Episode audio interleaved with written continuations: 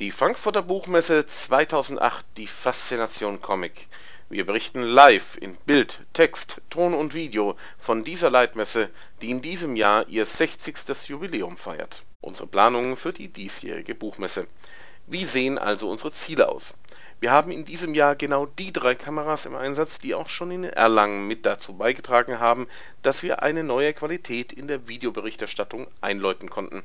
Die Festplattenkameras ermöglichen zum einen eine höhere Bildqualität, sie ermöglichen es uns aber auch, dass wir einige Veranstaltungen, die uns besonders wichtig erschienen, mit mehreren Kameras aufnehmen können. Dazu wird in jedem Fall die Verleihung des Sondermanns gehören, aber auch die zweite Cosplay-Meisterschaft. Hier werden sogar bis zu sechs Kameras im Einsatz sein.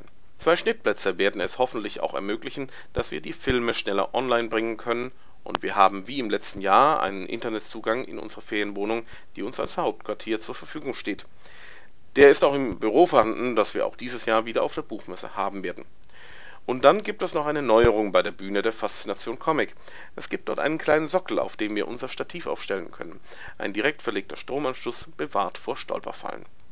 Zwei Interviews sind derzeit geplant, eines mit Reinhard Kleist, dem wir nach der Buchmesse außerdem ein Special widmen wollen, und eines mit Jason Lutz, ob und wann wir weitere Interviews einplanen, wird vor Ort entschieden werden. Wie auch im letzten Jahr fahren wir bereits am 14.10. zur Buchmesse, werden dann auch wieder die ersten Eindrücke übermitteln. Insbesondere die Eröffnungspressekonferenz und die Eröffnungsfeier werden wir bei den Kollegen von Splashbooks präsentieren.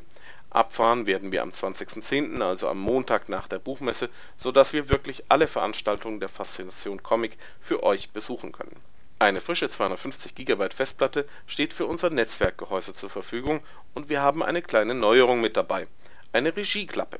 Nicht, dass ihr jetzt denkt, wir würden nur einem Spleen hinterherhängen. Wir hatten einfach nur die Erfahrung in Erlangen gemacht, dass es extrem schwierig war, zwei oder mehr Kameras beim anschließenden Schnitt zu synchronisieren. Man machte sich dann vor allem auf die Suche nach einem bestimmten Ton, einem bestimmten Wort in der Aufzeichnung mit einer Regieklappe hat man aber auch noch einen visuellen Anhaltspunkt. Und sie bietet einen weiteren Vorteil: Man weiß einfach wieder, was man da zum Donnerwetter aufgezeichnet hat, denn das war zum Teil in Erlangen auch nicht so einfach herauszufinden. Klar, das sind Luxusprobleme, aber wir wollen euch ja auch den Luxus einer möglichst guten Berichterstattung gönnen